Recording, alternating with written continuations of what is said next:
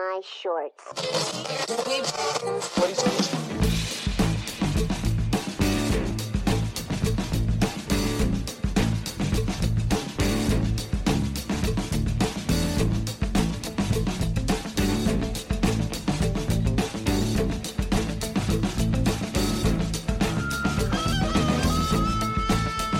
Hello, everybody. Welcome to the Dave Lee Down Under podcast. I'm, of course, your host, Dave Lee, and this is episode number 61. Is that 61 or 62? 62. 62. Tickety boo. 62.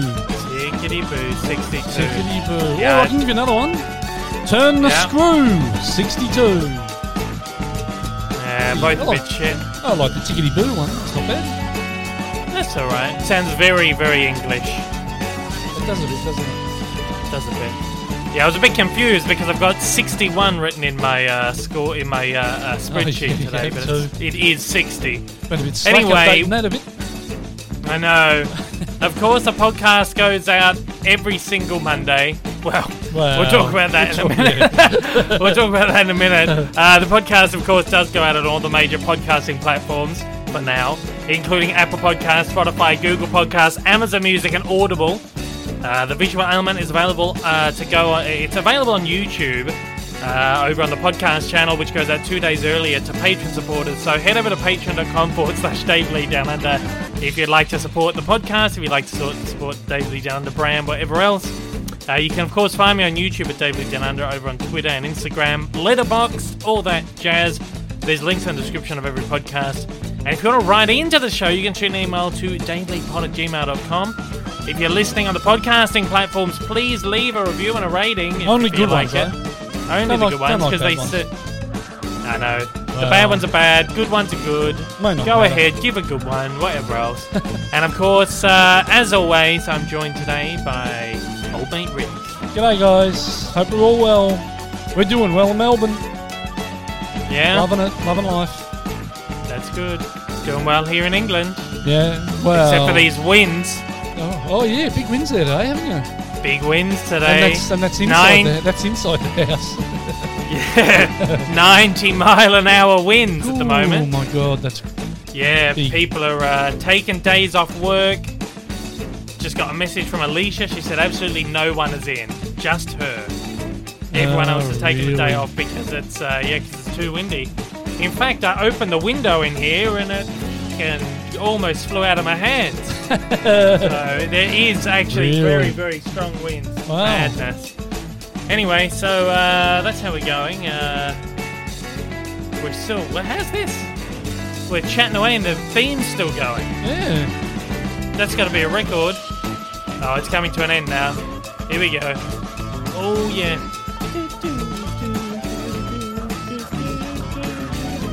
This is very unprofessional It is a bit. podcasting. bit of, There's, of- there's that gag Just- again. just- there's that gag again. Just love listening to the theme. There we go. All done. All done, finally. Yep. We just thought we'd enjoy that for one of the last times. Shh. Don't give it away. Yeah, we'll talk about it in a minute. yeah. So, how's it been going over there then? yeah, good. We're uh, less restrictions now. We can go to we can we can go to pubs and stuff without restrictions now. You got to still got. I think you still got to check in. I think to pubs and clubs and stuff. And dance floors are now open. So you know, if you're into dancing, you get your jive on. Off you go. Have fun. Yeah, all that enjoy sort of that. stuff. Might be able to go and pick up and all that sort of stuff. Yeah. Now that to- COVID is over, apparently. oh yeah, Apparently, well, it's all over. exactly right. Life's slowly leading back to normal, which is nice. I hope it is for everybody Yeah. listening. Yeah, hopefully. It's very nice. Mm. Um, should we, uh, should we tell the news now? Uh, might as well. Not the as news. good a time as any. Now's as good as time as any. It's the, it's the open period of the show where we can just talk. Um, this is the Dave Lee Down Under podcast. And, uh, this is, this is our second last show. Second last one for now. Second last. yeah. For now, we um have decided. Have you been listening regularly? You know the struggle it's been for us to just try and get this podcast working, trying to find a format that works, trying to build, etc., etc. It has got to a point now where it has become quite we've it, it's become quite difficult to maintain The enthusiasm. well that's probably part of it yeah it's been No. hard to maintain Well, about everything Yeah, it's it's hard to maintain getting up and doing it, and it's not growing, and it's hard to it's hard to grow a podcast and stuff. The market's probably really saturated, and um, you know times are times are a bit of a premium for both of us at the moment, and um, particularly you know with Dave, you know Dave in Europe and me back here in Australia, it's um, it gets a little difficult to sort of get the timing right for for us to both be. Uh, up and about, and uh, spry Yeah. Dave, Dave, Dave, Dave's not long got out of bed and had a shower and breakfast, and I've and I've Yeah. just had dinner and I'm knackered from a day's work. So, got to come. It's got to come a point when you sort of think, oh well, let's uh, let's move on from it for a little while and see what happens. You know. Yeah, sort of many factors. I mean, as I said, you've been listening for this year and a half, I suppose, and we've always been pretty open and honest about the work process behind the podcast and trying to workshop getting the shows right and all that kind of stuff. And yeah, there's just multiple factors that have just led us to realize that uh, the b- biggest the biggest issue, I guess, for most of the time has been the uh, for the the time that needs to be dedicated to something like this. Yeah. Um, particularly when I've got my YouTube shit going on as well, which is my main, really my main focus and where I earn my living. Um, realizing that the podcast takes a day, a week out of my time, or my out of my my YouTube schedule, which adds up to about five days a week, which is like a f- full working week Yeah. Yeah. um, worth the time that I have to spend away from my videos. I'm overshooting um, Deadlines. my. My Yeah. deadlines. Um, I, I'm finding it really hard to kind of keep up with everything that I need to do on YouTube. Lots of factors. There's lots of stuff that I have to do for YouTube. Like I always say that you, you produce three kinds of content. You produce the content you want to produce. You produce the content you your viewers want you to produce, and then there's like the contractual stuff. And the contractual stuff usually gets in the way of the other stuff, and you kind of have to work around that and stuff. So I've got a lot of that going on. And then on top of that, the podcast just makes it just that little extra bit harder. We moved away from video podcasts a while ago, hoping that that would help. Um, and that certainly did help quite a bit. That cut back on the time that it takes to make one of these things and get it out there, probably by about half.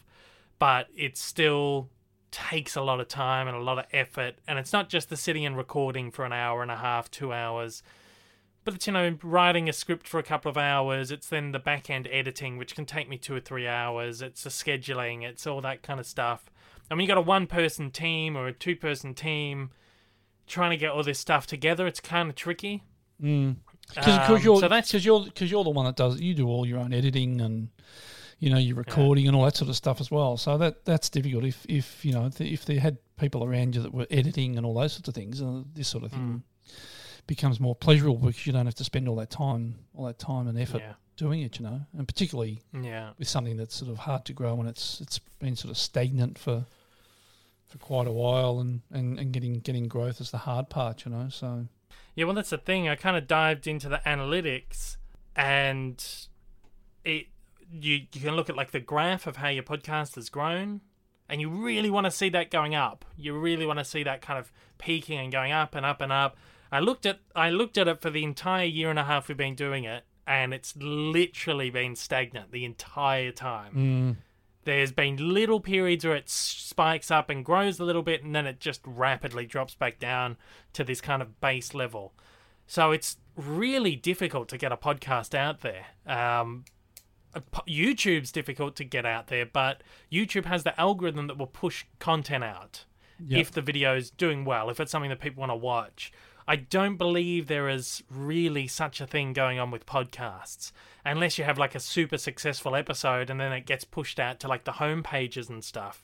But I don't think that kind of algorithmical, like, hey, you listen to this, why why not try this? It might be similar, or you know that kind of thing.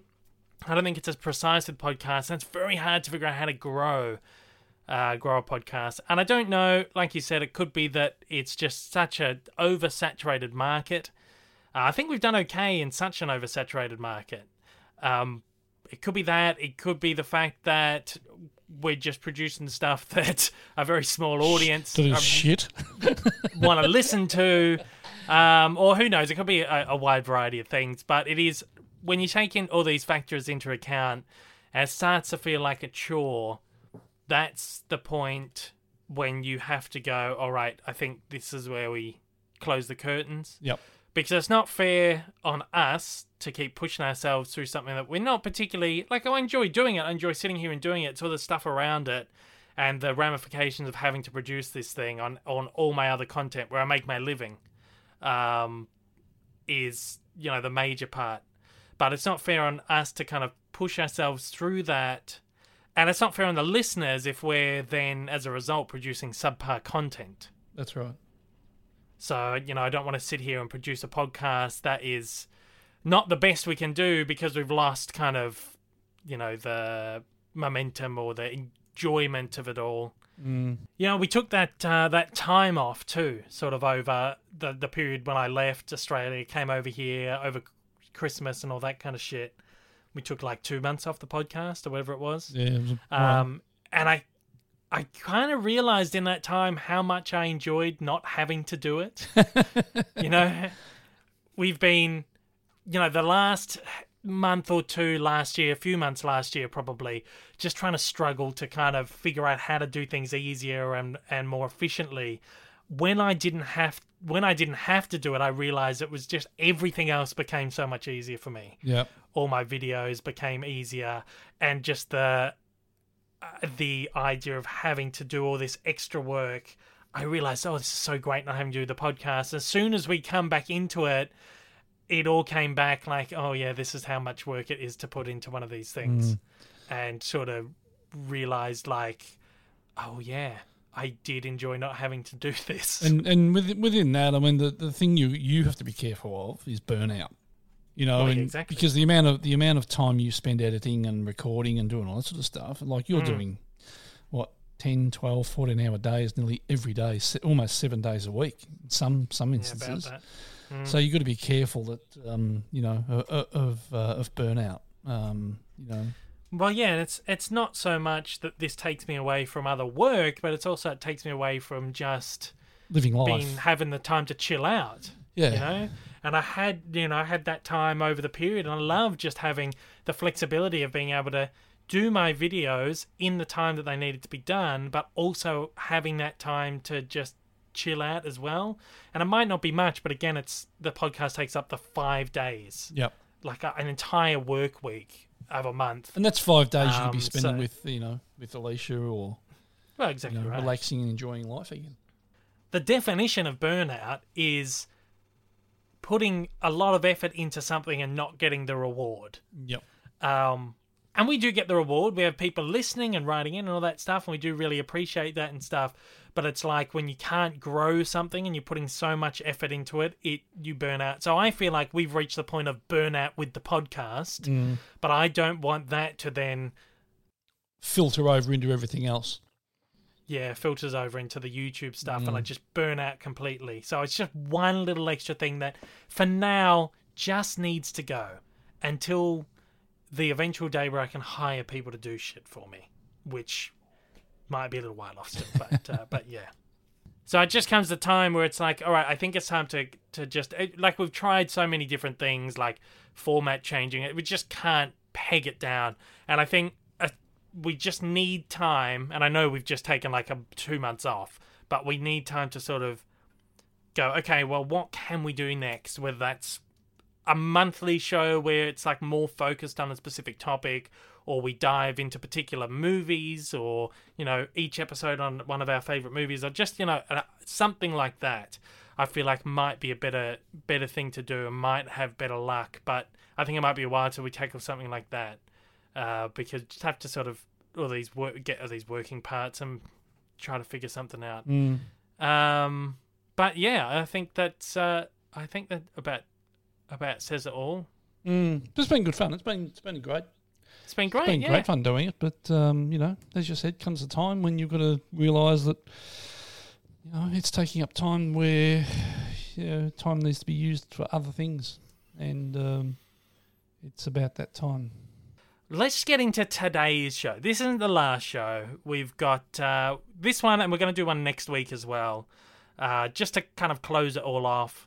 And uh, we feel like we, we we thought we'd do the the uh, the right thing and sort of give the heads up and go, all right, we're going to end it next week, as opposed to all right, this last one. See you later. So we're going to do a show next week, um, and then that's sort of it. And you watch it I think spike next week. Everyone Yeah, will get on probably, and go, yeah. woohoo, Best- they're gone. Best woohoo." episode ever. Best episode ever. Yeah, so good. So Anyway. anyway. yeah, so get on there. So get on there. Drop us some reviews and ratings. Uh, we actually haven't had any since last September, which is disappointing. but um, so get on there and just spam it. Just Yep, spam it. But exactly anyway, right. let's uh, All right, let's guys. get on to today's. Let's, move on. get on to today's show. We've pissed on long enough. What a picture. Good picture. Yeah. So much fun. All right, this is what we've been watching this week, Exactly right. which I f- feel like has been getting less and less every week. and I pressed the right button too, Uh, which was good. You did. Congratulations. well done. You've been all right. Didn't have to be prompted. Um, hey, I finally got through all the DreamWorks movies. oh, what a chore! My God, how many? 42. Oh, I don't know if I could have done that. Not in the short period of time that you've done it. I think I've probably it's watched been them one- all, but you know, not over the space of a month or whatever it's been for you. Hmm, it's not been that. I mean, like, we watch something on telly every day.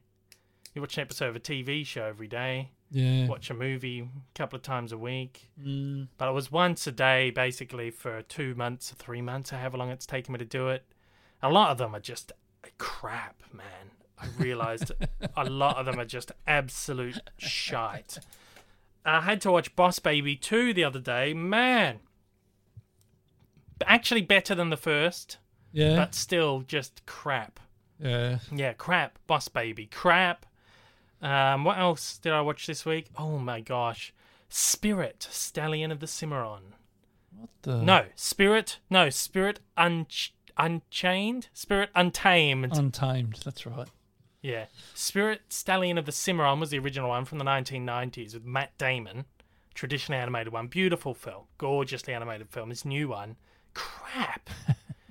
it is. They did this Netflix series which was based on the original movie, but the Netflix series is geared towards like young, young audiences, like young, very, very small market, young girls who love horses, like mm. children who love horses. And this movie is like a spin off of the Netflix series, animated by an outsourced company. DreamWorks didn't even do the animation on it, but they released it theatrically for some reason. Now Netflix, that DreamWorks have done quite a lot of like stuff for for streaming services. So Netflix have done a lot of television shows. They've done a couple of uh, straight to streaming movies. This is essentially one of them, but it got a theatrical release for some reason, and it's awful. It's terrible. I think for its intended audience, it's probably great. It's probably like young kids who love horses will probably love it, but it's awful. The animation is crap. You can tell the budget is really, really low on this thing. It looks like something that would have been produced 20 years ago. Oh, It's bad. Jake Gyllenhaal's in it. Oh, really? That's a draw. Yeah, and he sounds like he's just he doesn't care. Mm. He's like, just give me some money. Hi, I'm a cowboy. ah, look, my horse over here. This is very cool. Anyway, Oh, so I got to the bottom. I got to the bottom of the bunch for the DreamWorks movies, and thank the Lord that's all over. But the good thing is with that is that I've written five scripts as a result of that Oh, five months worth of content I've written. Uh, Oh, so I'm going to be doing ranking videos. Uh, I'm going to do four era rankings. It's basically like um, ten, like a decade at a time, or like half a decade at a time, and then I'm going to do like all of them ranked together. So that's all written, which is great. So I can just sort of like I've got some content banked, which is Mm. awesome. That's good. So I've finished the DreamWorks stuff. Uh, that's basically all that's taken up my movie watching this week because I'm now down to like one movie a, a day now. So I was doing like when I could afford the time, January, early February, wake up, watch one, and then I'd watch the DreamWorks one after that. Uh, but now the DreamWorks ones are done, I'm just back to like one a morning, which is good. Uh, and I can get into work earlier.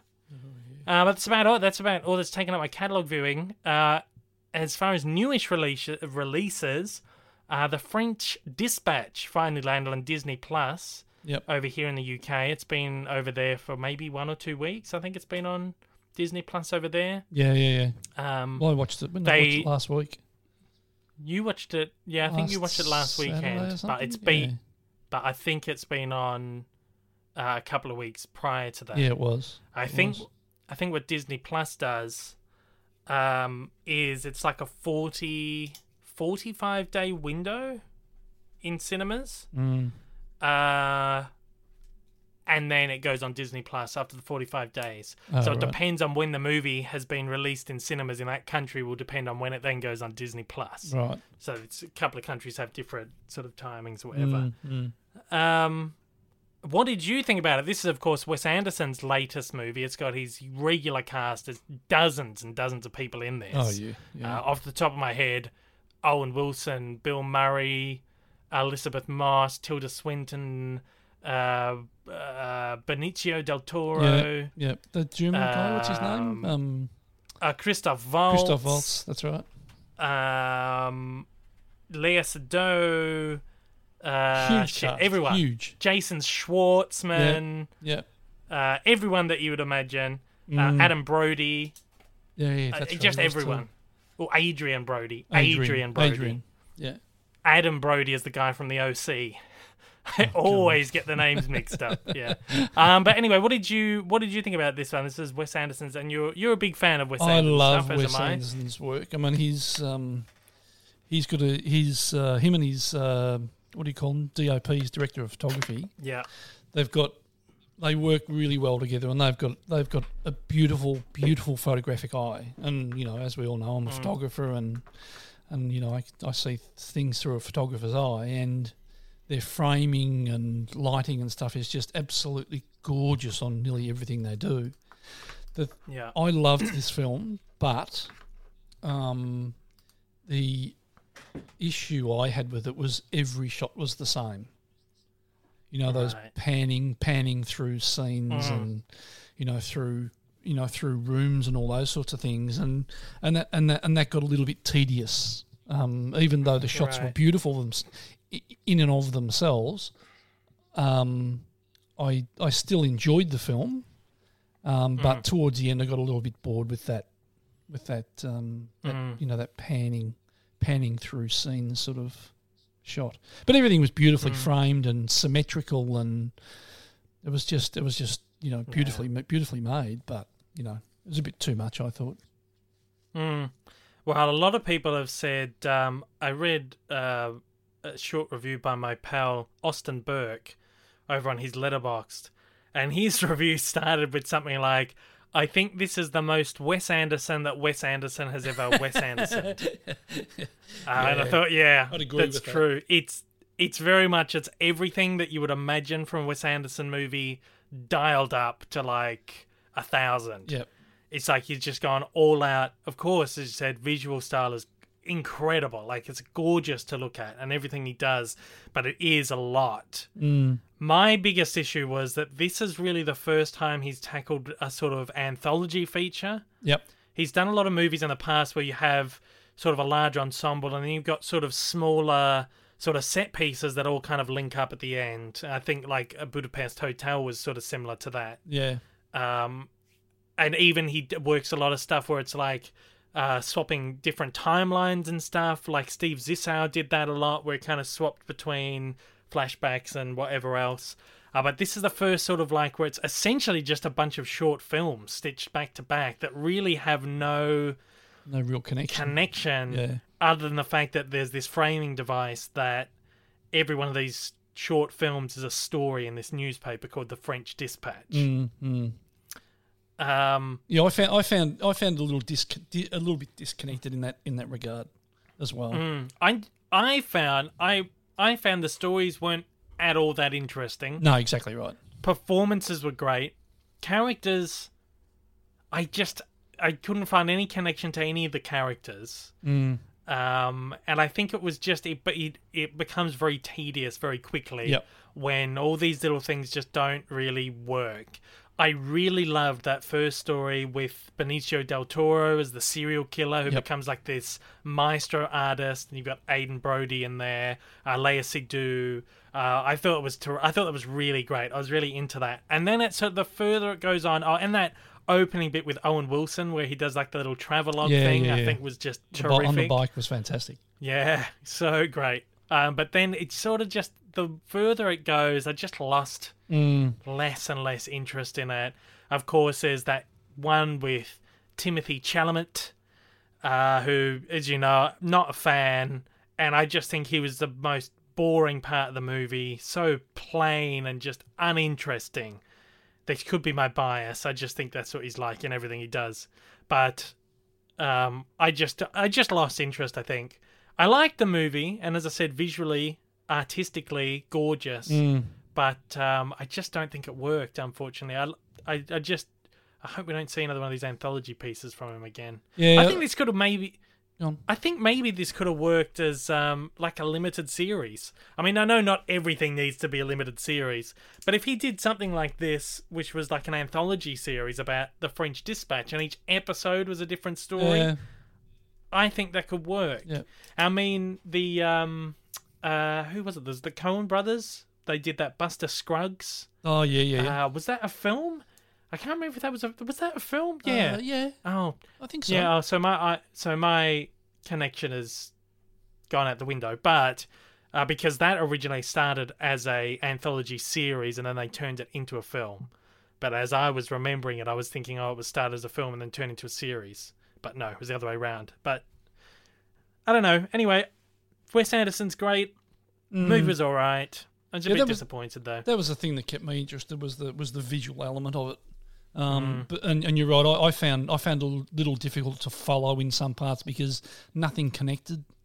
Yeah. Um, and you're right. The, the for me the, the best part of the film was the um, uh, Owen Wilson, Owen Wilson Yeah. part, and the, the the you you know the Benicio del Toro story.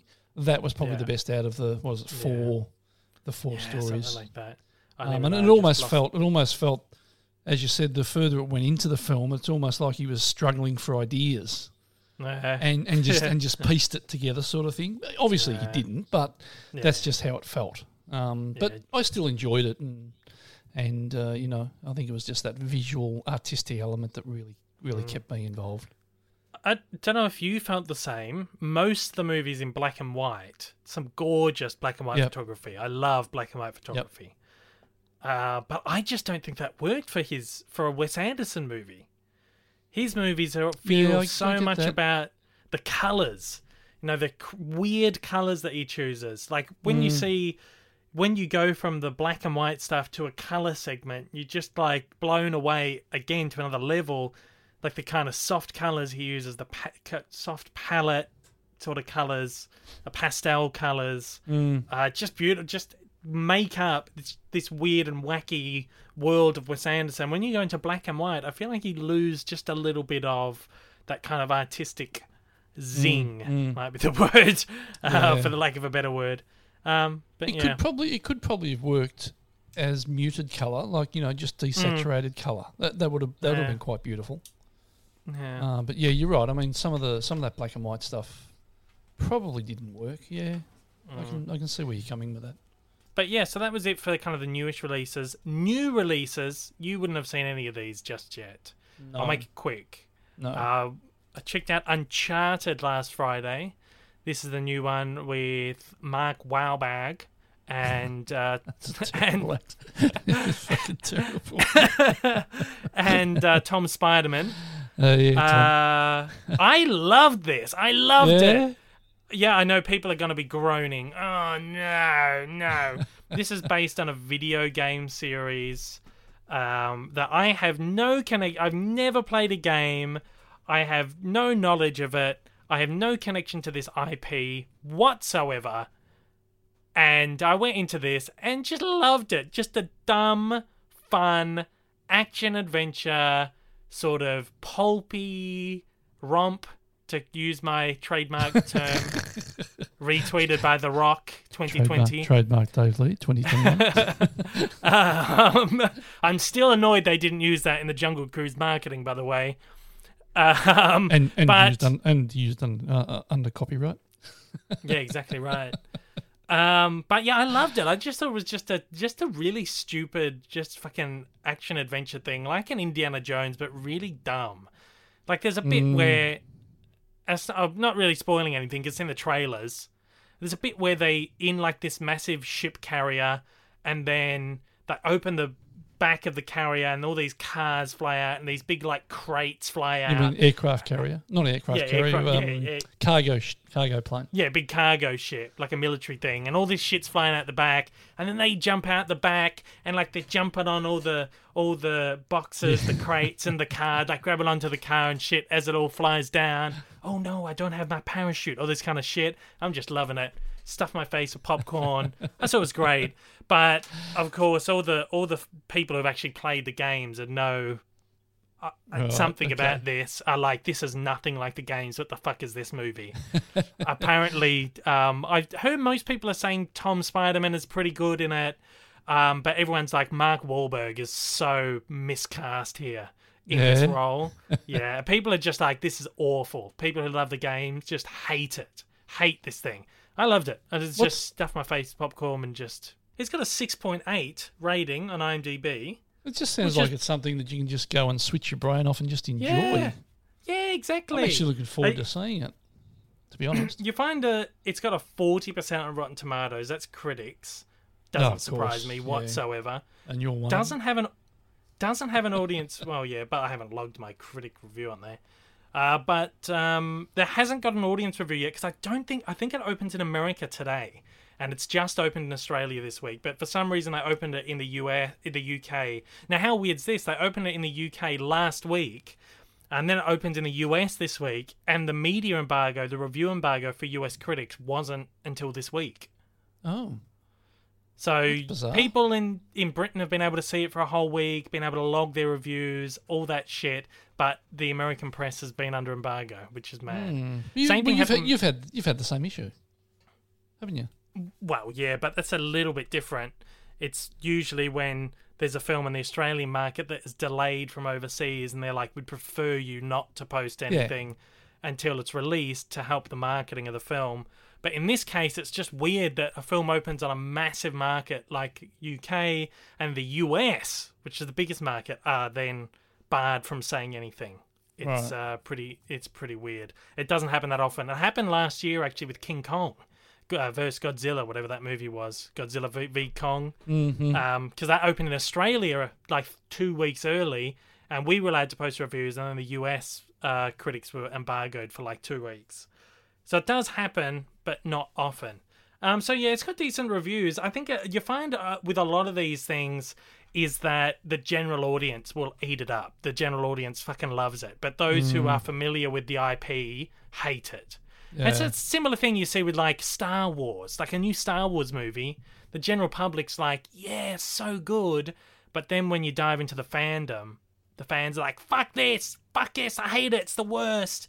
But that's the stuff you hear the most. You hear the, the, the negative kind of side of it, whereas the general public you don't really hear from that much. Yeah. Um, so I would recommend going and seeing it. I really enjoyed it, but I love these kind of action adventure things. It's the kind of shit that I grew up with. We talk about, you know, the Indiana Joneses and Yep. Romancing the Stone, and it's very similar like Jungle Cruise, kind of Pirates of the Caribbean, pulpy action adventure shit. I just loved it. Jumanji, that kind of stuff. I thought it was a lot of fun. Um, we also saw Marry Me. This is the latest rom com. J Lo is back doing rom coms with J Lo and Owen Wilson and couple of other people in here. Oh, Sarah Silverman is in it. Um, I thought it was okay. I actually thought it was pr- it was pretty good. It's your typical little rom commy sort of thing. Of course, it's come out for Valentine's Day, um, which was last Monday, I think. So it sort of came out the week before. We went and saw Uncharted on Friday night. And then I said to Alicia, all right, we will go and see Marry Me this weekend. I thought I'd do, the, do the right was- thing. That was your make good film, was it? Yeah, yeah, yeah. Uh, but she enjoyed both of them. Uh, I, I, I good. enjoyed it too. I thought it was good. You know, I like a good rom com. It wasn't as Yeah. bad as it could have been. Sometimes, partic- I mean, J Lo never really did the greatest movies, but this is probably on the higher kind of level of what she's done. I did quite enjoy it, and she is good in it. And Owen Wilson's great as always. That's and probably the only like, reason to see it was for Owen, Wil- Owen Wilson for me. That's I love love him. Oh, I'll I'll turn up for J Lo every time. Um, Oh, I just but- I just I just see her see her name on stuff and think, oh, I don't know. Yeah. Um, but it was okay. It's like it's very much like a '90s rom com, the kind of movie you would have got in the '90s, um, and it's the kind of stuff you don't really get anymore. They don't make Alright. rom coms like this anymore. So it was pretty cool to just go to a movie and watch. Uh, sorry, go to a cinema and watch a movie like that that you would have gone to a cinema and seen 20 years ago. It's just, it was just a, a cool thing to go and see in a movie. Yeah, Everything these days is big blockbusters now, and all these smaller movies go to streaming or whatever. It's nice to see a small film like this on the big screen. Um, I thought it was good. I thought it was quite a little charming little rom com thing. It's very similar to like Notting Hill, where normal everyday guy falls in love with like this international superstar, whatever. Mm, and you Oh. love that film. Oh, Notting Hill is my favorite. One of my favorite movies of all time. Favorite rom com and just one of my favorite movies ever. But I was watching it thinking, I'd rather be watching Notting Hill right now. did I ever tell? Did I? I don't know if I ever told the story on the podcast about when I actually went to Notting Hill last time I was in Um, England. Can't remember. Can't, can't remember, but we um I was bugging Alicia for ages. I want to go to Notting Hill. I want to see the blue door. She's like, "What the hell are you talking about, blue door? You can see a blue door. I can see a blue door from my little window up here, right? It's like such a normal thing over here. Houses with painted doors. It's a foreign concept back home. You don't get that. It's just brown, white, yellow door, whatever. But here, you've got red doors, blue doors, green doors, every doors. And I'm like, I want to see the blue door. She's like, why do you want to see a blue door? Said it's from Notting Hill. Eventually, I was she she finally relented and was like, fine, we'll go to Notting Hill. And we went there. I was so excited. Went down Portobello Road, very happy, which is you know that scene in the movie where you know goes through all the seasons and he walks down the road to Ain't No Sunshine and it's just like goes through all the seasons of the year. That big, beautiful tracking shot. So I walked down Portobello Road. I was like, "This is great." Found a little bookshop that that it was filmed at. Found the bookshop that inspired the bookshop in the film. I was loving it. And then I was like, "All right, we have to find the house. We have to find the house with the blue door." And the uh, we we did find it. Found the street. Thought, here it is, blue door on the corner had this like police tape, not police tape, like emergency tape on it, the red and white Oh, tape, God.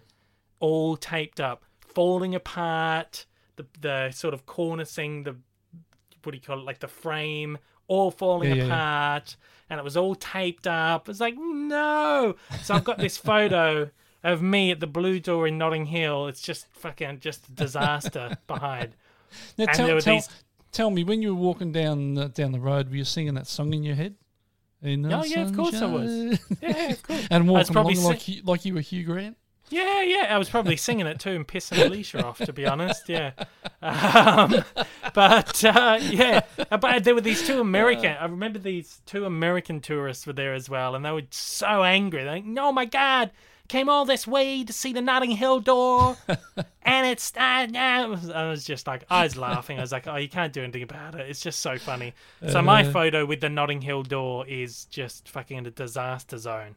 What, But what are they- anyway- what are they stressing out? They had a six-hour flight to get there. You had a twenty-four-hour flight to get there. Yeah, exactly right. Exactly. Stop Uh. complaining.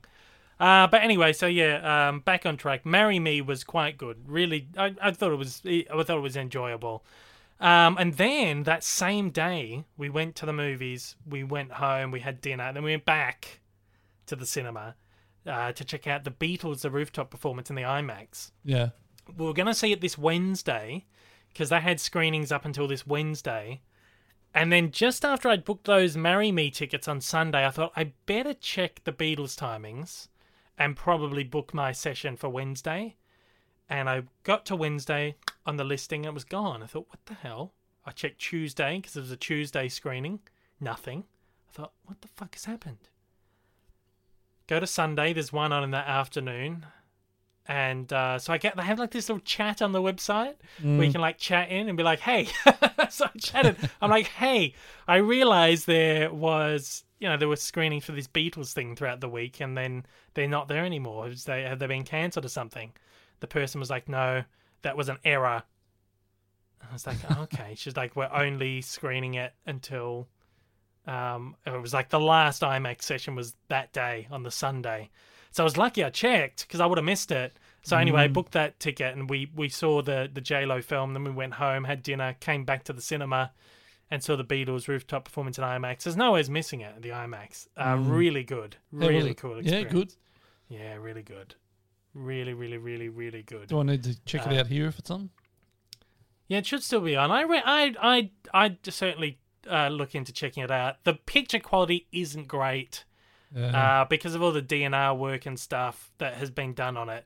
It doesn't really pull up that great on the big screen, but it is still cool to see it on a huge screen. And the, I think the audio is probably the best part of it all. Just that awesome IMAX surround, whatever sound system they use is just fucking awesome. Really cool experience to see. It's like the best thing next to being at a Beatles concert, probably. God. Uh, people were loving it. The audience was loving it. There was this old lady down the front who was just like clapping at the end of every song. She was clapping and she's like dancing. Good on her. and So When you say funny. old lady, yeah. you're talking about my age. No, no, probably probably older. Probably Oh. like um, yeah, may, maybe a little older. Maybe ten years older than you, but uh, 10, 15 years older. But um, yeah, I thought it was great. Really good experience. Of course, it's it's basically well, it is like the last hour of the Get Back documentary. Oh, That's all it is. yeah. It's they they play. You know, the beginning of that first episode begins with like a um all that text on the screen sort of explains Yep. about the Beatles' career and this is where they are now. Sort of starts with that. It's a little bit modified because it kind of goes over the series. The Beatles have been recording at Leavesden Studios, blah blah blah. Tensions are high. They've now decided they wanted to do a show and then they cancelled ideas for the show and now they've decided to do it on the rooftop and then it just plays out that last hour of the documentary bit by bit no editing done it's just like bang um, but it was so cool just to see. It's like you go to the cinema it's an hour and five minutes this piece. Uh, but it was really good. I enjoyed it. Alicia enjoyed it too. She came along uh, to see it. Uh, she's she quite enjoyed it too. So it was uh, yeah fun. Oh, so if it is still playing i think it's still playing in australia. I'm just just checking out the website now, and it seems to be. Um. Yeah, tomorrow Sunday. That's all they got up yeah that might be tomorrow and because they were still they was they were still playing it here through the week, but only in the regular sessions, not the IMAX. Oh, so right. last Sunday was the last IMAX. Otherwise, Uncharted has the monopoly on the IMAX screen at the moment. Here, you will get one movie in that IMAX screen, and it just plays for like a month, over. a Oh, month and a half. Spider Man has only just left that IMAX screen. It's just been playing continuously. Um, so tonight we're going to go and see Death on the Nile, which is of course the sequel to Murder on the Orient Express, Yeah. the newest, the new one. So I'm looking forward to seeing that. Kenneth Branagh and uh, the entire cast. So we'll report back on that next week, I suppose, on Mm. the uh, the final podcast. Yeah. Um, yeah, but so I'm looking forward to that one. Apparently, it's all right. That, I thought the first one was all right, so I look forward to this. Just another good. fun sort of murder mystery that we'll check Mm. out. Anything else you've been watching this week, movie wise? Probably not much. Nah, I've not watched any movies this week. Uh, just um, been a little busy watching uh, uh, Married at First Sight, to be honest. oh yeah, and right. getting a laugh out of the bunny boiler and a couple of the other characters on that. right. They're going to be playing that here, but I don't know when. So I'm Mm. looking forward to that. Getting my fix of crappy Australian um, reality, Reality. TV. As re- Yeah. well, reality's a bit of a stretch. well, MAFS has always been uh, staged. apparently, there's about seven of them are paid actors. Apparently, Yeah, they are every year. They Yeah. oh, there's always at least two or three stories that come out every year that's like, oh, this guy's an actor, this guy's an actor. These two knew each other. Here's a picture of these two people together from 15 years ago. You know, so it's all staged, but it's a bit of fun. So I think they'll, they're playing that here soon, the Australian version. I'm not sure when, but yeah. Uh, television wise, uh, not much uh, different for us this week. Watch, been watching Euphoria still into season two, which is really good. Killing Eve, we're still waiting for it to get really good. It's getting better, but still waiting for it to get really good. Um, other than that, I think that's about it. We haven't had a lot of time to watch telly this week for one reason or another. Um, oh, because I've been doing like cartoon news shit. Yeah, you've been busy. I thought, I thought, oh yeah, cartoon news is usually in the morning for me over in Australia. It'll be like mid afternoon in the UK. No, a lot of this stuff drops at like seven thirty p.m. So they Oh, go straight onto it. So there's a couple of nights there where I was doing that. Alicia had football games to watch. Uh, so you're watching the soccer, etc. So we didn't get a lot of telly in this week.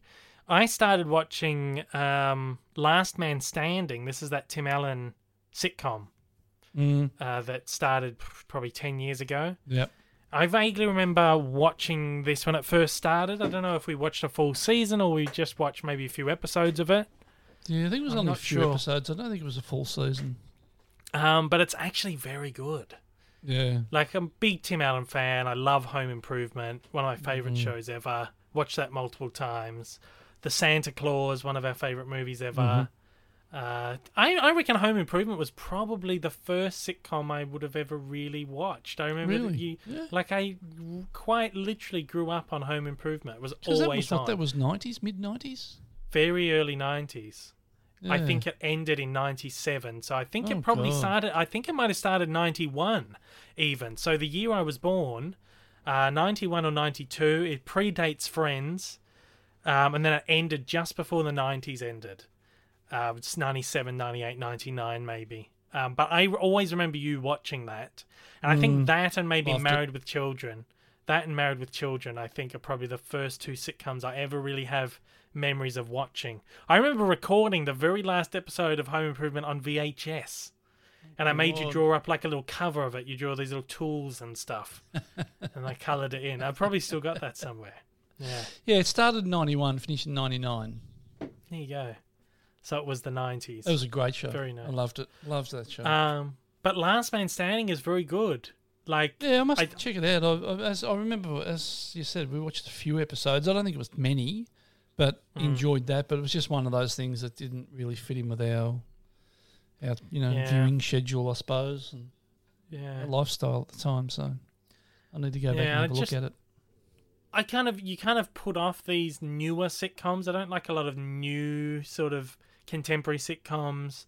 But this does feel kind of very classic, particularly with Tim Allen in the lead. And it's hard sometimes to go, oh, I've watched this guy in one sitcom and loved it. It's then hard to kind of disassociate them with that character and watch them as someone else, Yeah, sort of thing. Like with Kevin James, I love King of Queens, Yeah, but I can't get into any of the stuff he's done after it. mm. So maybe that's like a big part of why it's taken me so long to get into this. But I, I do feel like the character feels very similar to Tim the Tool Man. oh, it's kind Uh, of that same that same sort of. Um, that's his shtick, really, isn't it? Yeah. It's the Tim Allen's kind of well. I mean, character. I think I think both show, both shows are really based on his stand up stuff. Yeah. Uh, this is similar, where he's a family man, but he's got a uh, his family's like three daughters instead of the Mm. three sons that was Yeah. um, um, Home Improvement. Yeah. So it's very similar. Um, the the it's hard to tell because you know a lot of these shows start off a bit rocky, where the cast isn't quite gelling together or anything yet. Mm. Um, so I'm still waiting for the cast to kind of get into the groove. I Yeah. understand they change a couple of the actors too. They cha- they just change Oh, the character, really? like the yeah, they change actors for a couple of the characters throughout the series. Uh, went for nine seasons. It only just finished last year. Mm. Only just God. finished last year. I, Wow. had, I had no idea it was still going that long. Uh, but it um, has like 200 something episodes. So I've been watching that as my morning show. And then Alicia has now decided, oh, I wouldn't mind watching this. So now it's become my evening show. Does she, And I is she enjoying it? yeah, she loves Tim Allen, which is funny. She said she, because she said I, she said she just loves him in every movie that she's seen him in. Mm. I don't think she's ever watched Home Improvement, but she liked him. So that's like a new evening show now. I've got to find a new morning show. I think I might uh, give that Always Sunny in Philadelphia a go. Yeah, I've Everyone's never, always never me watched any of that. Get on that. Yeah, apparently that's very, very good. Mm. Uh, but otherwise, what television have you been watching? Anything in particular? Um, I don't know whether I mentioned mentioned it to you or not, but uh, but I've just got onto um, uh, one called Fleabag. oh yeah, we talked about this last week. Uh, do we? Yeah. No. Um, You'd only I'm, watched uh, one at that point, though. yeah, I think I'm just about finished the first season. There's only I think there's only two seasons, both six episodes or something. So I've done five. We've done five episodes now, and it is absolutely fantastic. I Absolutely love it. Mm, Really, Yeah. really good stuff. Um, Got to check it out. Yeah, you need to. You need to have a look at it, and uh, you'll you'll really enjoy it. It's just, I think it's one Alicia will really enjoy too. Yeah, I asked Um, Alicia. Said, "Have you heard of this? Would you want to watch it?" She said, "Yeah, I'll watch that." So Yeah, once we finish one of our other little shows, we'll we'll get. she's onto that. uh, It'll she's be- a real not Alicia, but the character. She's a real she's a real tortured, twisted soul. I tell you, she's uh, she's Yeah. fantastic. Really, really enjoying. it. In fact, the whole the whole cast. I think it's got what's her name? Was it Olivia Colman in it? yeah, Olivia Colman's in it. Um, and she's she's fantastic in it as well. Yeah. Um, she plays she plays the part of uh, his uh, sorry her Fleabag's father's girlfriend. Because her because because her mother had her mother had passed away a, year, a couple of years earlier or something, and now he's he's uh, tracking square with this this uh, with the, the Olivia Colman's character, and uh, that, that's a really good dynamic. Those two, so it's really good fun. You, you and, and even her sister, like she's, uh, um, uh, you know, her sister's her sister's a bit. Oh, it's hard to explain. Hard to explain. She sort of, you know, doesn't doesn't like to be touched, and she's very, you know, very private. And Fleabag's trying to get everything, you know, get stuff out of her, and she won't won't tell her anything. And it's it's a really good dynamic. It's you'll really enjoy it, and I think I think Alicia will really enjoy it too. So you want to check it out. yeah, yeah, we'll check that out soon. I think because we're Um, nearly done Euphoria. Yeah. because we're into season two, which is still which actually playing on television at the moment. So we'll catch up with that, and then um, Killing Eve will probably go on for a little while. But yeah, Yeah, and the other the other one, another one we've gone back and restarted was Ozark, oh yeah. um, because we I think we only really watched a few episodes of that, didn't we? No, you. Well, I looked at your Netflix. You've watched the you watched the whole first season except for the last ep. Oh, okay. I only watched. I think I watched most of it as well, but I never really enjoyed it. I didn't like it. Yeah, no, um, we're sort of really enjoying it this time around. But you always liked it. You always thought it was great. Yeah, yeah, yeah, yeah. I did. It's it's it's it's just really, it's a really sort of oh, it's it's almost a little bit offbeat, and you don't really expect um, uh, Jason Bateman to be playing that type of character. Mm. Um, but it's yeah, I'm just we we we're sort of really loving. I think we're about five or fi- only five or six episodes in. Right. Um, but but yeah, but absolutely loving that. An- Another one I've I've been trying to watch is one I've been wanting to watch for years, is Peaky Blinders. Yeah, I remember a guy we used to work with, John. Yeah. He used to talk about that all the time. He used to love it. It is, I He think, told us we should get into it. I but- think it's another Mm. Deadwood. To be honest, oh, really? I'm just sitting there waiting for something to happen, and it's slow, and it's boring, and it's hard to follow. I'm into the second season now. As of course, Cillian Murphy is in the main role. Tom Hardy's just shown up in the episode I watched last night, which is like season two, episode two. It's just hard, so hard to get into. I think I'm going to continue for a bit longer because, but it's just hard. It's hard to follow. It's like an hour too, so it's like these. It's a BBC like hour long. Same with Deadwood. There was like that full hour show. It's just hard, particularly when you watch it Mm, late at night. mm. It's hard to focus on. But I'm trying to get into it. But I feel like it is another Deadwood, sadly. Oh, it's a shame. Yeah. So that's what that's what your listeners are going to miss. I know. Yeah, my Peaky, Peaky Blinders, Blinders Peaky. Blinders update. Uh, apparently, um, Anya Taylor Joy comes into it sort of in the later seasons as well. So, just sort of all Oh. these really great actors that are in it. Sam Neill is in it in the first few seasons. Um, he's quite good. But I'm just waiting for something to to like. There's been a couple of really great episodes, and it's usually the one. Same with Deadwood, where like the violence picks up. It's like, yeah, it's fucking awesome. These gangs going at each other, and then the next episode is like back to just sitting around a room talking. I'm like, fucking hell. Alicia loved it, but then she also said she had nothing else to watch at the time. It was just one of those things everyone was watching it every single week and just watched it. Mm, Um, So I'll probably continue with that, but we'll uh, we'll see how it goes. good luck with that. Other than that, that is this week's edition of.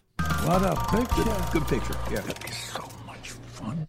We'll briefly spotlight a couple of sponsors. Of course, Random Space Media have just released a couple of really awesome box sets. They've just put out a massive 42 movie DreamWorks animation collection. Awesome box set. Awesome. They sent too. that in. It is awesome. I've just done a video unboxing review of that, which you can check out on the channel uh, on, on YouTube.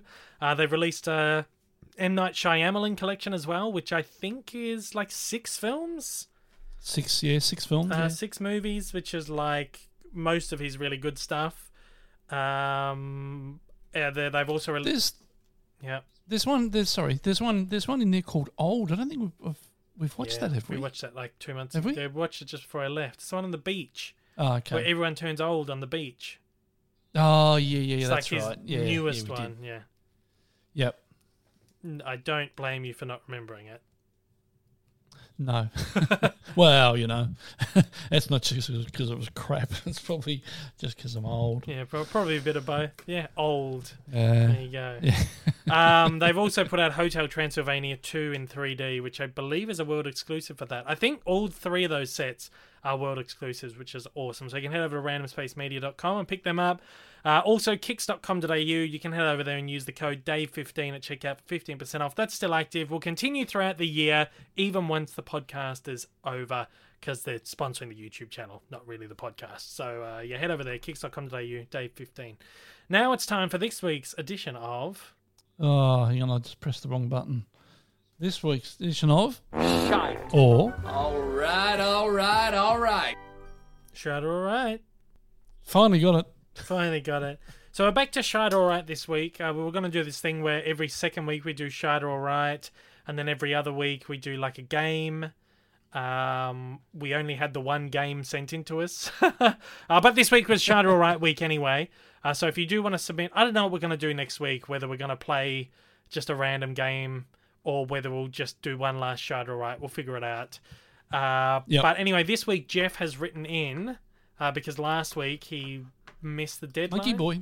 Yeah, monkey. Um, our worker monkey. Uh, he, did he? I think he submitted last week, but forgot the week before.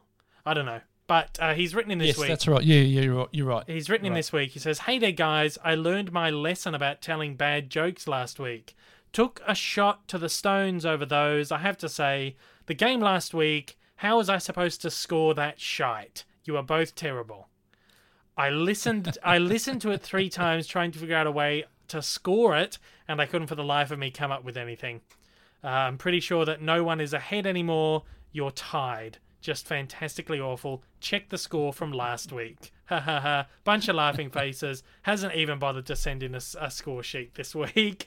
Um, I did, I did do Jeff the, the the diligence of letting him know that we're wrapping up the pod. So I think he's probably just going, "Oh fuck it, I'm not going to do a score sheet this week." Um, he sent me a bunch of twi- uh, uh, messages on Instagram as well that he uh, f- stuff that he forgot to write into the into his email. Um, I think he just says, "I'd like to recommend everyone watch the new show Bel Air, which is that new like dramatic remake of Fresh Prince." Yep. He says, "Like the original show." But they've been sorry, they've been uh, punishing the ads for that here. Oh, really? I didn't even know it had started, to be Yeah. honest. Uh, he says, it's like the original show if you took all the comedy out and made it gritty. Very good. Oh, Um, okay. Yeah. I don't know if it started here yet, but it, but they've been punishing ads about it. Yeah, I don't know if it started all. I haven't seen anything for it here. I don't know if it's playing on anything or whatever, but I'm keen to check that one out. Cause I do love Mm. Fresh Prince of Bel Air, and uh, this actually looks quite cool. So, oh yeah, it is. It's on Sky. All right, so I might check Oh, there you go. that out. Interesting. Uh, thanks for the recommendation, Jeff, and everyone else. Get on it. All right, so let's play Shite or All Right this week. You know the deal. We find movies that are either shite or alright, and we guess whether they're shite or alright based on the synopsis and the synopsis only. And uh, of course, we base whether the movie is shite or alright based on its IMDb score. Anything under a five is shite. Anything over a five, five and a half, is alright. Is that right? No, No, five five point nine. five point nine. Yeah. Oh, yeah. Five point nine and below is shite, Yeah. and six and above is all right. 62 episodes in. I still can't get that right. But there we go. Um, let's play it. We've got, uh, you've got two, I've got two. How about, I think it's my turn this week, so I'm going to read one first. Okay. Okay, so firstly, let's read one that's coming uh, from Lewis Glover. When 19 year old Adam agrees to do a day's driving for his mum's gangster boyfriend Peter, he takes him on a 24 hour journey into a nightmarish world of murder, sex trafficking, and revenge in the company of an aging hitman, Roy. Sounds like a really crappy, really crappy sort of crime comedy sort of. I'm going to say it's. Um, I'm going to say it's going to be shite. You say it's going to be shite? Yeah, we're going to Lock it in. Shite. It is an absolute shite. It's got a fi- well, not an absolute shite. It's just on the border. It is a, uh 5.9. Ah, This one's called The Liability. It's from 2012. Um, it stars Tim Roth and a bunch of other people. Uh, Peter Mullan, you know his face. A bunch of other randoms I've never seen before. Oh no, there's quite a few people in there where you know their face. It looks like a like a sort of Guy Ritchie sort of rip off sort of thing. Oh, right, okay. Looks very much like a sort of Guy Ritchie thing. Uh, but I there you go. It's called The Liability. Sounds like a bit of trash to me, to be honest. Yeah, it doesn't doesn't look very good. Anyway, very I'll good. uh, I'll give you one, and this one Yep. comes to us from Devesh. Ah, Devesh. You know what that means? I got to take a drink. Oh yeah. Okay, this one is to pay for her education at the cha- at, at the chance of a better life. A young woman joins a dangerous scrap metal crew. Oh. Scrap metal crew. Don't know. Doesn't sound great. I don't know what it is. To pay for her education and the chance of a better life, a young woman joins a dangerous scrap metal crew. Don't know. I'm gonna say maybe all right. Might be all right. Uh, yeah, I'm gonna say it's all right, but just. All right, all right, all right. Ah, there we go. It's a film called Holler, and it's got a 6.2. So, yeah, it's only just an all right. Just. Um, directed by Nicole Riegel. No one you'd really know. Jessica Barden, Pamela Mm-hmm. Adlon. Uh, yeah, so you're lucky. Because it sounds like shit to me. yeah, that's what I thought. All right, let me give you one. Um, this one is uh, I was almost the name of the movie there. This one comes into us from Jeff B, I Oh, Jeff. believe, Yep. which is strange it's not a monkey movie for once. Oh, Um, yeah. Uh, this one is still a stranger to her own body. A high school student discovers she has a physical advantage when she becomes the obje- uh, the object of male violence. oh, give me that again. Still a stranger to her own body, a high school student discovers she has a physical advantage when she becomes the object of male violence. It doesn't sound great though. I don't. Um. Uh, it's, I don't know. It's you know, it'll be crap. I'm gonna say that's gonna crap? be another crap film. Yep. Yeah, Yep. Lock it in. Lock it it in. is. Shite. Yeah. It is a absolute shite. This movie is called Teeth Never heard of it. 2017 and if I'm correct, I have to double check this. I think this is the movie where the girl finds that her lady parts have got teeth. Oh yeah. Yeah. I have heard about that. Yeah. This is uh it's got a uh, 5.4. Uh, So uh, it just Crap. looks like a really sort of trashy horror film. There's not really Mm. anyone in there that you'd know either. Oh, there's a few people, a few faces, but no one you really know by name. Uh, but there you go. Yeah. Mm. All right, your second one comes Yeah. to us from Tyson Turner. Ah, Tyson, yes. Okay, uh, two directionless sisters have a. Um, start again. Two directionless sisters brave a cross country road trip to rescue their grandmother from a COVID outbreak at her nursing home. Oh my god, COVID movies. Yep. Well, it has been around for two years now. Uh, it's got to be shite. Sounds shite. You reckon it's shite? Yeah, it sounds shite. I think just because it's got fucking. It's about the COVID outbreak that it's shite. That's what I reckon. It just sounds crap too, generally. Shite. Yeah. Just, it's 5.9. Movie called Recovery. Oh. Um, and again, it's uh, no really of anyone, no one of any real note in it, I don't think. Anyway, a couple of shite ones there, I tell you. Some very, very shite ones this week. That was, of course, this week's edition of. Shite. Or All right, all right, all right. All right, so with that segment comes the beginning of another segment that the world's worst manager believes shouldn't be a segment. It is.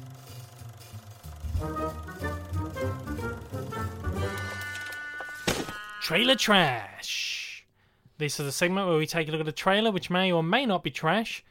Uh, today we're going to be taking a look at the new release trailer for the latest film from Baz Luhrmann, who uh, we're both, well, I'm a big fan of. I don't know if you're a big fan of Baz. I know you like a couple of his movies. yeah, Or love a couple of his movies. I don't like one or two of them, but uh, in general, I like his I like his work. Uh, this is his latest film. It's a bit different to anything he's done before. This is called Elvis. This is his biopic on Elvis. Uh, this one stars Austin Butler, who's sort of a newish newcomer. He's playing the role of Elvis Presley. And uh, Tom Hanks is in here as the Colonel. Uh, a few other faces in here as well. Let's take a look at the trailer. In that moment, I watched that skinny boy transform into a superhero.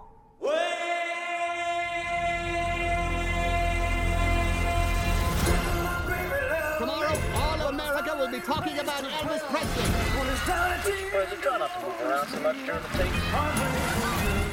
I can't move, I can't sing. We are the same, you and I. We are two odd, lonely children reaching for eternity. All right, so that is Baz Luhrmann's Elvis. Mm, I your think thoughts? uh, I think I might reserve my judgment on that. No, go on. Oh, I don't know. I, I don't get a good feeling on it. Look, it might be fantastic, and I'll reserve my judgment until I see it. But the uh, the young guy there that plays Elvis, nah, just doesn't doesn't do it for me. Yeah, a few people have said the same. Looks like looks looks looks like a really bad imitation. Yeah, it's weird. That's the hard thing with a lot of these biopics, these biopics, is like it's just so hard to uh, to, to, to believe in a lot of the people that play these characters. Yeah. But it depends on the take. Like this is Baz Luhrmann, it's going to be highly stylized and over the top. But ju- ju- judging by this trailer, it doesn't even really feel like a Baz Luhrmann movie. This just feels straight. It's just I'm not sure.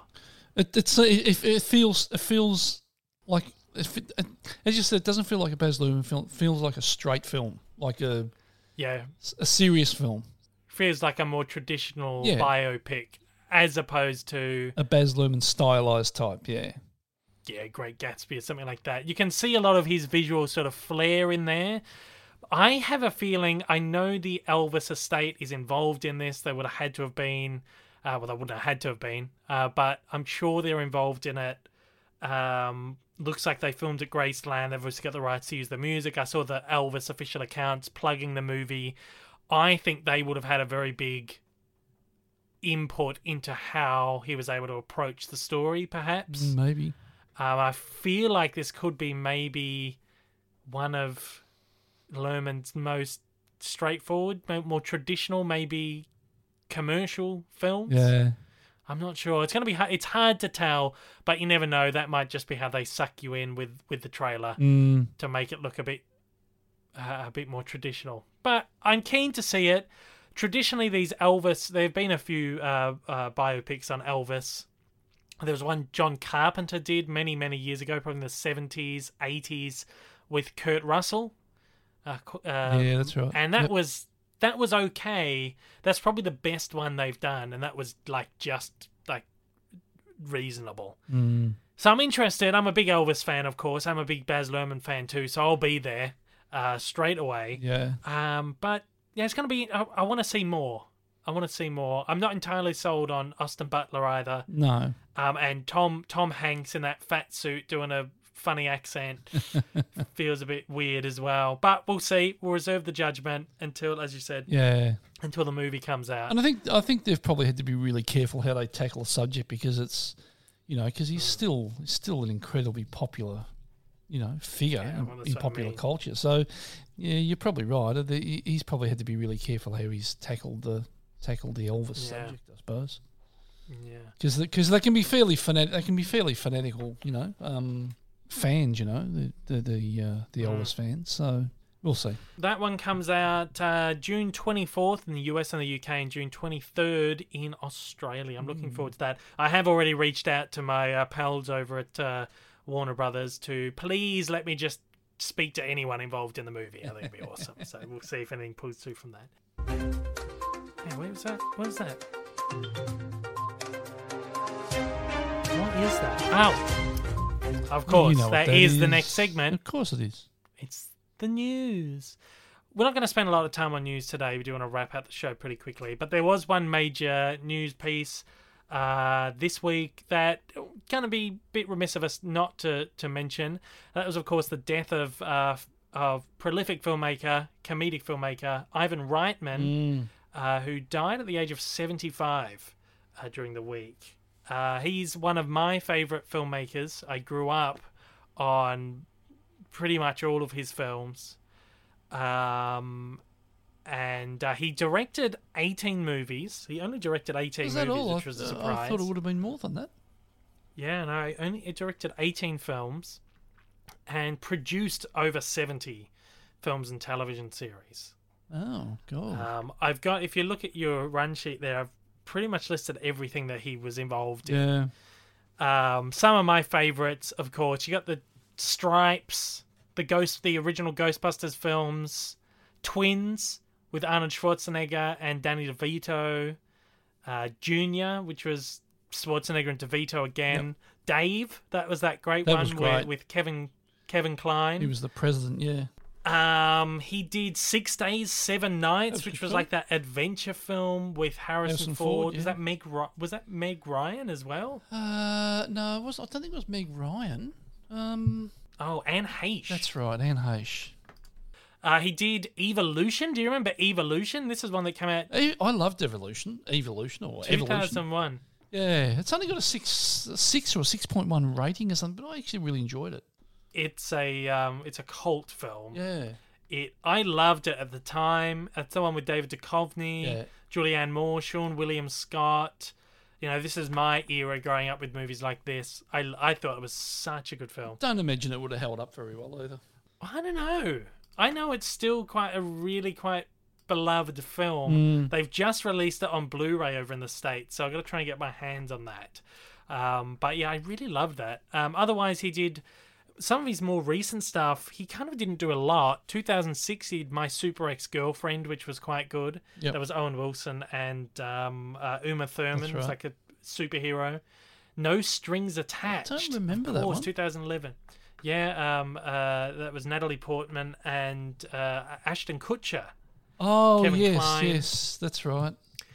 Came out the exact same year as Friends with Benefits. Yep. With um, uh, Mila Kunis and who's the dude in that Um, one? Um, uh, Justin Timberlake. Yeah, that was in Yeah, fact which was that, good that too. was uh, those two films were a subject of one of our Shite or Alrights early on, I think. Yeah, they, that's right. They did come up on Shite or Alright. No Strings Attached was my fa- my personal favorite one, no doubt. It's got um, Natalie, Natalie Portman, Portman, and is a, yeah. a and is a Ivan Reitman film, which I never realized actually. Ah. But there you go. That is a, such a great little movie. And he directed his his most recent film was 2014's Draft Day Oh yeah, yeah, yeah, yeah. with um, Kevin Costner. Yeah, good film, loved it. Really But good I love movie. the sport films. Such Yeah, but such a s- odd thing for him to have done. If you look back at his the rest of his stuff that I've just rattled off, very different, but such a great movie. Yep. But like you can't go past Stripes and Ghostbusters, just Stri- early classic. Stripes is one of my all-time favourite comedy films. Yeah, Love it. Got that on 4K recently. That was part of that um, Columbia Classics 4K box set. So I'm keen to check that out in 4K. Mm. Um, another one he did, one of his earliest movies, was called Meatballs. Yeah, I this is one that. of Bill Murray's earliest ones Yep. as well, where he's like a um, he's a counselor, student counselor at a at like a youth camp thing. Uh, so funny. I only got to say I saw it for the first time a year or two ago. I think Umbrella put a DVD of it out, um, or Vision. One of them put out the, the DVD. It's such a funny movie. Mm. Really, really, really enjoyed that. Yeah, no, that, I Um, do remember that. No, it's it's a love, love the lovely, not a lovely film, but uh, uh, you know, lo- I love the film, and it's uh, yeah. Yeah. But it's I don't think it's got a high rating either. But that's another one of those. I think it's one of those ones that sort of has like another uh, like a of a cult, cult, following. yeah. It's it's not one that is like an absolute classic, but it has a cult following. It's Mm. got six point two. Oh, there you go. Um, I I thought it was really really quite good when I checked it out. Um, other movies that he's been involved in as a producer, stuff like Animal House, uh, one called Heavy Metal, which is this adult, one of the first adult animated films. Mm. Uh, it's just sort of not adult, like sort Yeah. of like a adult animation. It's actually, I think um, Umbrella are about to issue Heavy Metal on Blu-ray, so I'm Oh. looking forward to that. He produced Legal Eagles, Kindergarten Cop, Stop! Or My Mum Will Shoot, Beethoven, Space Jam, Father's Day, one of my favorite movies. Um, which oh, he directed that too. I love that movie. Robin Williams and um, uh, uh, um, uh, B- uh, Bill, Billy Crystal, so good. They both find out that they were with this one woman. They both, I think, That's believe right. that this son was theirs. And then they have to go and find the son when he's run away. She contacts him and says, "Go and find your son." So they have to team up. Such a good little. mo- I think it's got a crap rating, um, but I would recommend anyone who has a chance to try and track that down. I don't know if it ever got. It's got a five point three, but I loved it. It was one we had on VHS, and I wore the tape out. So good. He produced Road Trip, Old School, Euro Trip, Disturbia, I Love You Man, another one of my favorites. Up in the Air, uh, which I believe was directed by his son, Jason. Uh, um, Jason Reitman, yeah. Uh, no strings, uh, said no strings. Hitchcock, Baywatch, the the the new Baywatch. Mm.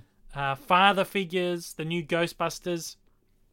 He had a couple of movies in production as the director too. He was going to be doing a sequel to Twins called Triplets, Oh, which would have been Schwarzenegger, De- uh, DeVito, and Tracy Morgan. Oh, Don't know if that's going to happen now. I really hope it does because that'd be interesting. Yeah. Um, and he was also producing a musical comedy called Summer of Love with Shawn Mendes. So it's going to be interesting to see what happens with those two projects now Hmm. uh, that he's sadly passed away. Whether his son takes them on or they just sort you of would probably imagine fizzle so. away. You Yeah, know, maybe. His, his, his son's making a name for himself anyway, so I wouldn't Mm. take them over and complete his dad's work for him. That's about all the news I think I rounded up this week. I just thought we'd better touch on that. And we're and an hour and a half now, so I think it's time to. That's right, close out the show. All right, thank you all for listening. Uh, we've appreciated you joining us for our second last episode, uh, which was a bit of a surprise to uh, to you guys. Uh, look, the podcast goes out. Well, it goes out every Monday, but it goes out next Monday and this Monday, obviously. And for the next two episodes, um, of course, patrons will get that early access. Uh, if you go to patreon.com forward slash Dave Lee Down Under, sign up for as little as a dollar a month. You can support it the last couple of weeks, whatever else. Um, but yeah, so the podcast will be on for the next two weeks. And then I'm essentially going to uh, cancel the ser- the provider. What do you call it? The Host? uh, the host, the podcast host, which means I think the podcast will be ripped down from the audio platforms. I'm not too sure, but they'll still be on YouTube if you want to go back and listen to like the back catalogue it all. It's all on there. Um, If you want to write into the show for the last episode, you can shoot an email to davidlepod at gmail.com. We'd love to get listeners involved for the last show. Write in, tell us your favourite moments, if you had favourite moments, uh, whatever. We'd just love to hear from some of the listeners for the last show, and we'll read out some emails if we get any in. Uh, if you're listening on podcast platform, please leave a review and a rating. It should help for the next couple of weeks. Don't care if the good ones or bad Um, ones anymore. Yeah, at this point. uh, we, we appreciate anything, any feedback. Um, YouTube preview. Uh, last week I dropped my Jetsons Cartoon Evolution. Finally got that one out. I'm just working on one for uh, March, which I really want out in like the first couple of weeks. So I'm to absolutely crunch on that. Oh, I'm yawning. That's how early this still is. Um, of course, there's a bunch of cartoon news dropped this week as well. Uh, there was info on a new Wile E. Coyote movie that's going to star John Cena in a live action role. Sounds pretty funny. Uh, they've announced Sonic movie, the third one, before the second one's even come out. It's going to be a series as well. And they've just announced four new SpongeBob movies. You can check them out on my YouTube or on the Cartoon News. Also did a trailer breakdown for the upcoming Chip 'n Dale Rescue Rangers movie, which is headed to Disney Plus later in the year. Um, next week or this week, I'm not too sure what's going to go up on the channel. I'm really going to be crunching on this um, Cartoon Evolution. There'll probably be some new stories and stuff coming up as well. But other than that, uh, that is it. Thank you again for tuning in to our second last show. We do hope to, to have you join us next week for the finale. And uh, we appreciate it all. Thanks to our old mate Rick for joining along for the show thanks, once again. Thanks, Dave. Been a pleasure. Yes, uh, and we'll see you uh, all next week. Take care, everybody. Take it easy. Stay healthy. Stay at home. Go to work. Do whatever you want to do, really. Just stay healthy.